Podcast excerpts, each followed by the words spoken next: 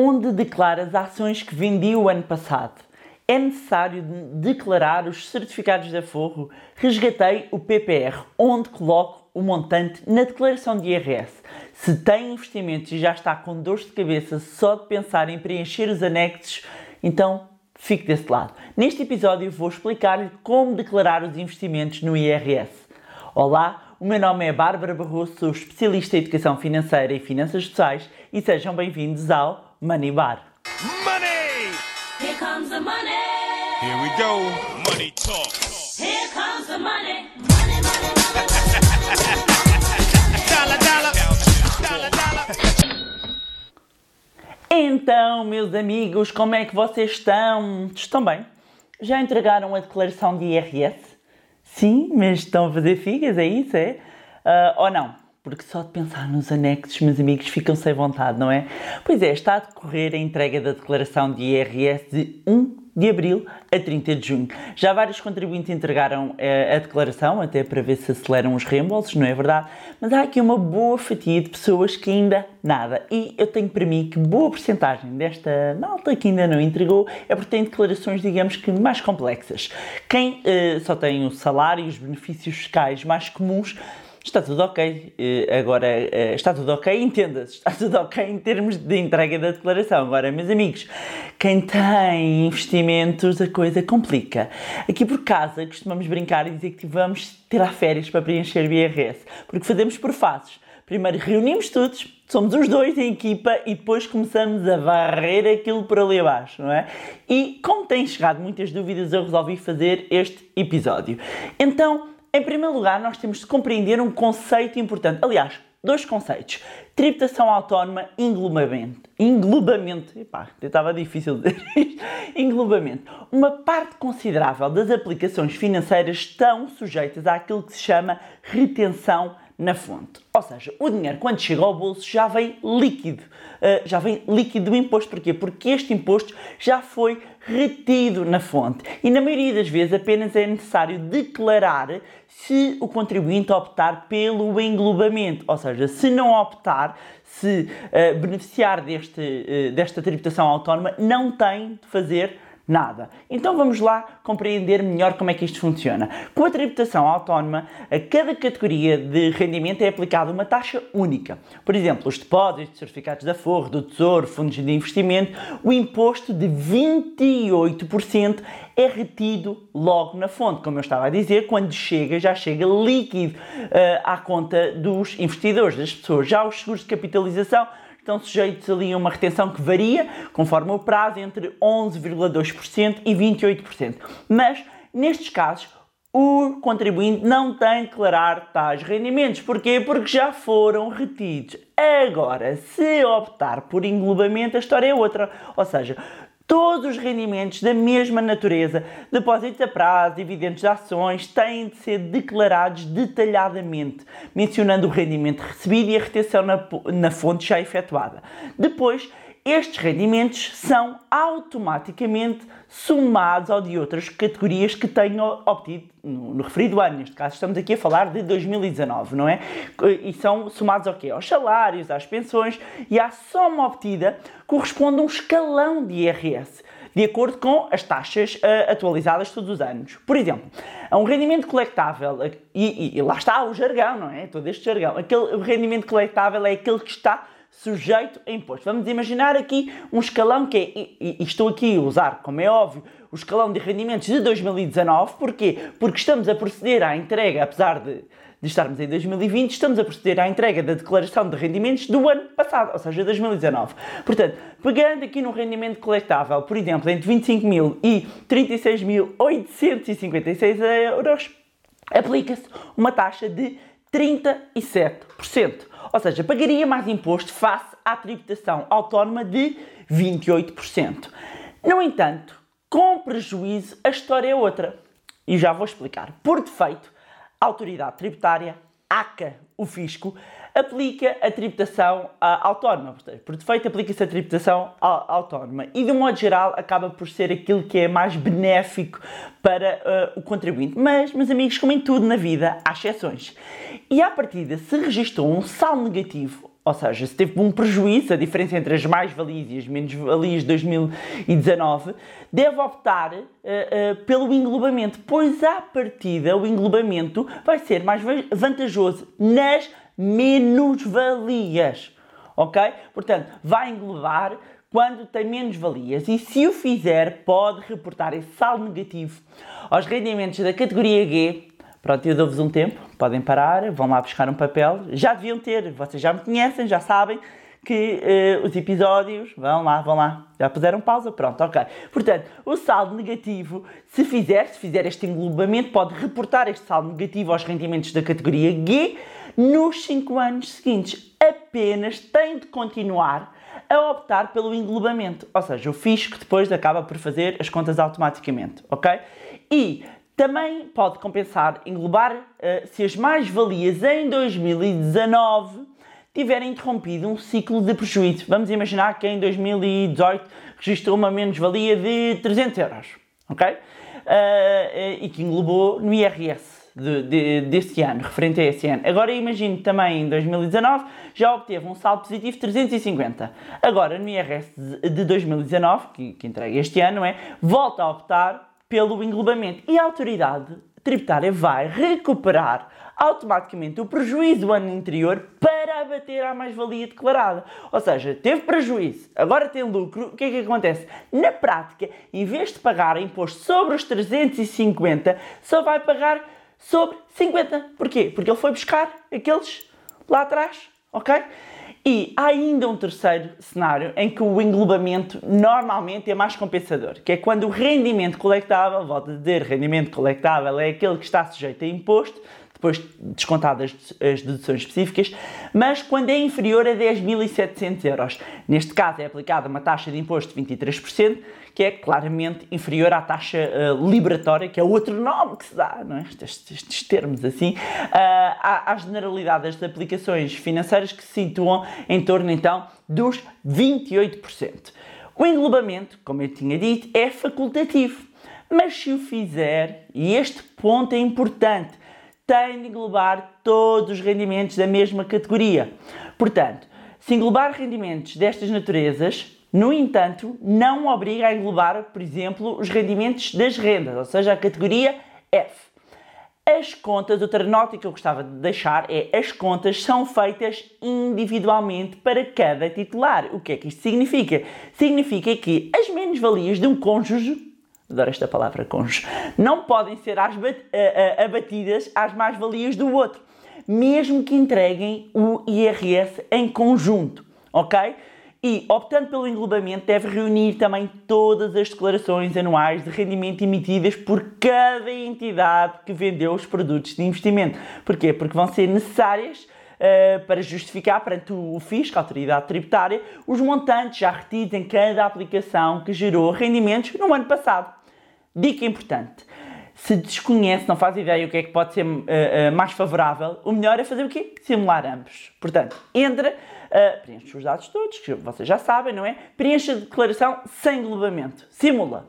Vê o resultado. Meus amigos, eu sugiro que guardem, porque aquilo dá para guardar, não é? Com, guardem com nomes diferentes, porque qualquer coisa vão buscar, não é? Portanto, simulam sem englobamento. A seguir, voltam a simular, mas englobado, englobando, não é? E depois comparem os resultados obtidos, não é? Sendo que, como é óbvio, os resultados obtidos, não é? Queremos pagar. Não sei se vocês querem pagar. Uh, uh, obviamente que, havendo lugar a pagamento, tentará pagar uh, o menos, não é? E, havendo lugar a reembolso, tentar que o reembolso maior acaba por ser o mais vantajoso. Então, Agora vamos uh, passar aqui os principais investimentos, digamos assim, em revista. Então, começando aqui pelos depósitos bancários, certificados da Forra, certificados do Tesouro, muito importante, não tem de declarar no IRS os juros dos depósitos a prazo e dos certificados da Forra e do Tesouro. Os rendimentos destes produtos, como eu estava a dizer uh, no início, chegam à conta bancária depois de efetuada a respectiva retenção na fonte à taxa de 28%. Em relação aos certificados da Forra e do Tesouro, também não precisa declarar as entregas nem os resgates, ok?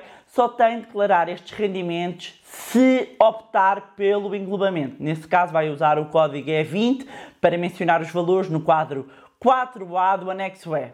e, e responde assim à questão, opta pelo englobamento dos rendimentos inscritos no 4A e, e preenche a informação detalhada depois no quadro 4B. Ok? Relativamente às obrigações, o, como é aplicada também aqui a taxa de 28% sobre os juros das obrigações no momento em que são pagos, não tem de os incluir na declaração de IRS. Esta regra aplica-se não só às obrigações do Estado, como às obrigações de empresas privadas. Ok? Seguros de capitalização. Os rendimentos obtidos com o resgate de seguros de capitalização estão sujeitos a uma taxa de retenção na fonte que vai variar conforme o prazo da aplicação. Se resgatar antes de decorridos 5 anos, a taxa é de 28%. Se for entre os 5 e os 8 anos, apenas são tributados 4 quintos do rendimento a 28%. Ou seja, na prática estamos a falar aqui de 22,4%. Desde que os montantes entregues nos 3 primeiros anos não ultrapassem 35% do total investido. Acima dos 8 anos são tributados apenas 2 quintos do rendimento, ou seja, 11,2%. Em regra geral, uh, uh, os fiscalistas uh, indicam que acaba por não compensar optar pelo englobamento destes rendimentos exatamente por causa aqui desta progressão. Planos Poupança Reforma, mais conhecidos como PPR. Se resgatou um PPR em 2019 dentro das condições previstas, como desemprego, doença grave, entre outras, e caso tenha optado pelo resgate de todo o dinheiro acumulado de uma só vez, já terá pago eh, imposto de 20% sobre 40% do rendimento obtido, o que na prática representa uma taxa efetiva de 8% sobre o total. E muitas vezes aqui falado, e, e eu já, já, já num episódio sobre os PPRs, que quem não ouviu eu recomendo que, que ouça, que veja, que veja também no YouTube tem um, um, uma entrevista uh, feita com, e foi feito um direto com, com um especialista em planos de poupança reforma que ajuda muito a compreender esta parte fiscal uh, e, sendo assim, não há nada a declarar no IRS. Um, se preferir resgatar o PPR no formato de renda vitalícia, esse rendimento é encarado como uma pensão. Logo, deve ser declarado, como todas as pensões, no quadro 4 do anexo A com o código 406. Meus amigos, eu sei, não é? Vocês já, já estão a ficar aqui todos baralhados, mas vão apanhando, parem, uh, se estiverem a ouvir, parem o vídeo se estiverem a ver, ok? É ainda possível que o resgate do PPR possa ser objeto de penalização a declarar no anexo H Tal acontece quando? Quando o levantamento do dinheiro acumulado tiver acontecido antes dos 60 anos, da idade do subscritor, ou antes do PPR completar os 5 anos de existência. Até lá, só não há penalização se o resgate servir para pagar prestações de crédito de habitação ou para fazer face a situações de desemprego prolongado, incapacidade para uh, o trabalho ou doença grave. Mas, se quiserem também saber mais sobre os PPRs, volto a dizer, podem ouvir o episódio em que eu falo do, do, dos PPRs e, nomeadamente, das vantagens fiscais. Havendo penalização, tem contas a fazer com o fisco, meus amigos. Uh, uh, portanto, o fisco exige a devolução dos benefícios fiscais de que usufruiu, acrescido de 10% por cada ano passado. Uh, eh, um, mas para isso terá de consultar as declarações de IRS do, dos anos em que declarou a aplicação do PPR no quadro 8 do anexo H e o código é o 403. Ok? A pessoa até tem que recuperar o fogo, amigos, porque isto é quadros, é quadros, percebem?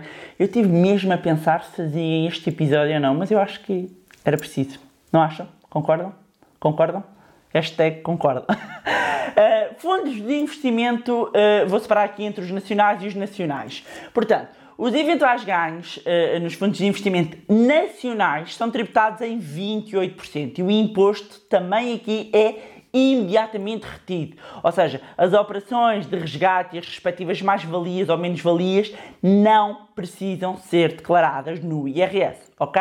Já os fundos de investimento estrangeiros os resgates efetuados em cada ano têm de ser declarados no IRS no quadro 9.2A do anexo J com o código G20.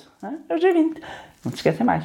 O saldo global das mais e das menos valias de todas as operações realizadas ao longo do, do, do ano, e aqui ações, obrigações, ETFs, fundos estrangeiros, é tributado à taxa autónoma também de 28%, exceto se optar pelo englobamento, porque o englobamento depois vai ser, a soma vai, vai ser apurada, vai ver em que escalão é que vai uh, calhar, não é? A mais-valia pode pagar imposto através de tributação autónoma ou, por opção do contribuinte, através do englobamento dos restantes rendimentos. Deve ser indicado então no quadro 9 do anexo G, identificando os títulos vendidos e a data e o valor de compra e venda. Nas despesas eh, pode incluir as comissões, as taxas de bolsa, de corretagem um, e há diferença aplica-se uma taxa de 28%. Se tiver menos valias, prejuízo pode deduzi-las às mais-valias nos 5 anos seguidos. Por isso, opte pelo englobamento no quadro 15 do anexo G, que é o que falámos logo no início. Um, já, já não adianta aqui entregar a declaração de IRS em conjunto por esta razão, que no passado havia quem o fizesse, pois, lá está, as mais-valias de um cônjuge não podem ser abatidas às menos-valias do outro, como eu disse no início. Ora bem, relativamente a dividendos de ações. Se em 2019 recebeu dividendos de ações, uma parte, ou seja, quando falamos de dividendos, é uma parte dos lucros gerados pelas empresas cotadas em bolsas e distribuídas aqui aos seus acionistas, não tem de os declarar, a menos que opte pelo englobamento. A entidade uh, uh, responsável, não é? a entidade que distribui os, os dividendos, já reteve na fonte a taxa de imposto de 28% a que estão sujeitos. Uma nota importante, que os bancos não estão obrigados a enviar ao contribuinte as declarações anuais de dividendos, dado que o englobamento é opcional, mas muitos fazem, ok? Agora, há ações. Ao contrário dos dividendos, os ganhos que obteve com a venda de ações nacionais adquiridas através de um banco, de uma corretora sediada em Portugal, têm de ser declarados no quadro 9 do anexo G, ok? E não é de ter é após a venda, ok? No quadro G, que é relativa à alienação onerosa de partes sociais e outros valores mobiliários, se recorreu, importante, se recorreu a uma corretora com sede fora do país, preenche o anexo J. Ainda que as ações sejam nacionais, os rendimentos são considerados como obtidos no estrangeiro. Muito importante esta parte, ok? Para saber o valor das mais-valias, precisa de fazer alguns cálculos. O mesmo serve para as menos-valias e também pode abater nos 5 anos seguintes, reduzindo assim o seu IRS. Derivados, não vou entrar em muito, muito, muito, muito detalhe, vou só aqui explicar por algo que os rendimentos eh, gerados por instrumentos como opções, futuros, warrant, forward, uh, uh, são considerados mais-valias, os rendimentos obtidos, não é? As mais-valias, e têm de ser declarados no IRS. Uh, instrumentos financeiros nacionais preenchem o anexo G para declarar os ganhos com os, com os derivados. Se englobar estes rendimentos, quadro 15 do anexo G está uh, obrigatoriamente a incluir todas as mais-valias quando está a englobar que declarou neste anexo G. No entanto, não é obrigado a englobar rendimentos de outras naturezas, como salários ou rendimentos de capitais. Isto no caso dos derivados, ok? Rendimentos no estrangeiro. Se os rendimentos ou mais-valias obtidos com os investimentos, seja ações, depósitos bancários, títulos de dívida pública, contas de poupança, seguros de capitalização, fundos de investimento, planos de poupança, forem o que for, mas forem provenientes do estrangeiro, apenas têm de declarar um anexo J. Preencha o quadro 8A, mencionando os valores recebidos por cada tipo de rendimento, seleciona o país onde foi investido cada montante, bem o local onde foi pago o respectivo imposto e depois vai detalhar ainda o valor da retenção na fonte, identificar o número de contribuinte da entidade que a efetuou. Ok? Uh, relativamente uh, também aqui, uh, e há, alguns podem vir a perguntar, ou às operações de peer-to-peer -peer lending. Um, aqui acaba por haver um, um, uma distinção que é se uh, uh, houver lugar e, e, algumas entidades que, se, que, têm sede em Portugal, portanto é feita a retenção na fonte, se, tem, se é feita a retenção na fonte não tem que declarar, senão a venda e as mais-valias anexo J, ok? E pronto, era isto que tínhamos para trazer em mais um episódio espetacular. Espero que tenham ficado esclarecidos com as, com as dúvidas uh, que poderiam ter relativamente a, como declarar os investimentos do IRS. mais uma vez deixar um obrigado muito especial a quem tem enviado mensagens de, de feedback. Uh, sabem que uh, eu fico sempre muito satisfeita de receber essas mensagens. Podem acompanhar o meu Facebook e o meu Instagram, os links eu vou deixar na descrição. Mais uma vez, não se esqueçam de subscrever o podcast Manibar onde estiverem na plataforma onde estiverem a ouvir, se for no iTunes, deixar também uma avaliação. Para que mais pessoas possam ter acesso a conteúdos de literacia financeira. Se estiverem a ver no YouTube, Sim, sim, porque está a ser também, uh, também está disponível no YouTube e agora podem me ver, não é? Uh, Vou-vos pedir para deixarem um like, uh, para partilharem também o vídeo. Já sabem que podem também acompanhar mais conteúdos no site Moneylab, www.moneylab.pt e também no meu blog www.barbarabarroso.pt. Se gostaram do conteúdo e acham que vai ser útil para outras pessoas, partilhem. Quanto a nós, encontramos no próximo episódio. Go. Money talk. Here comes the money.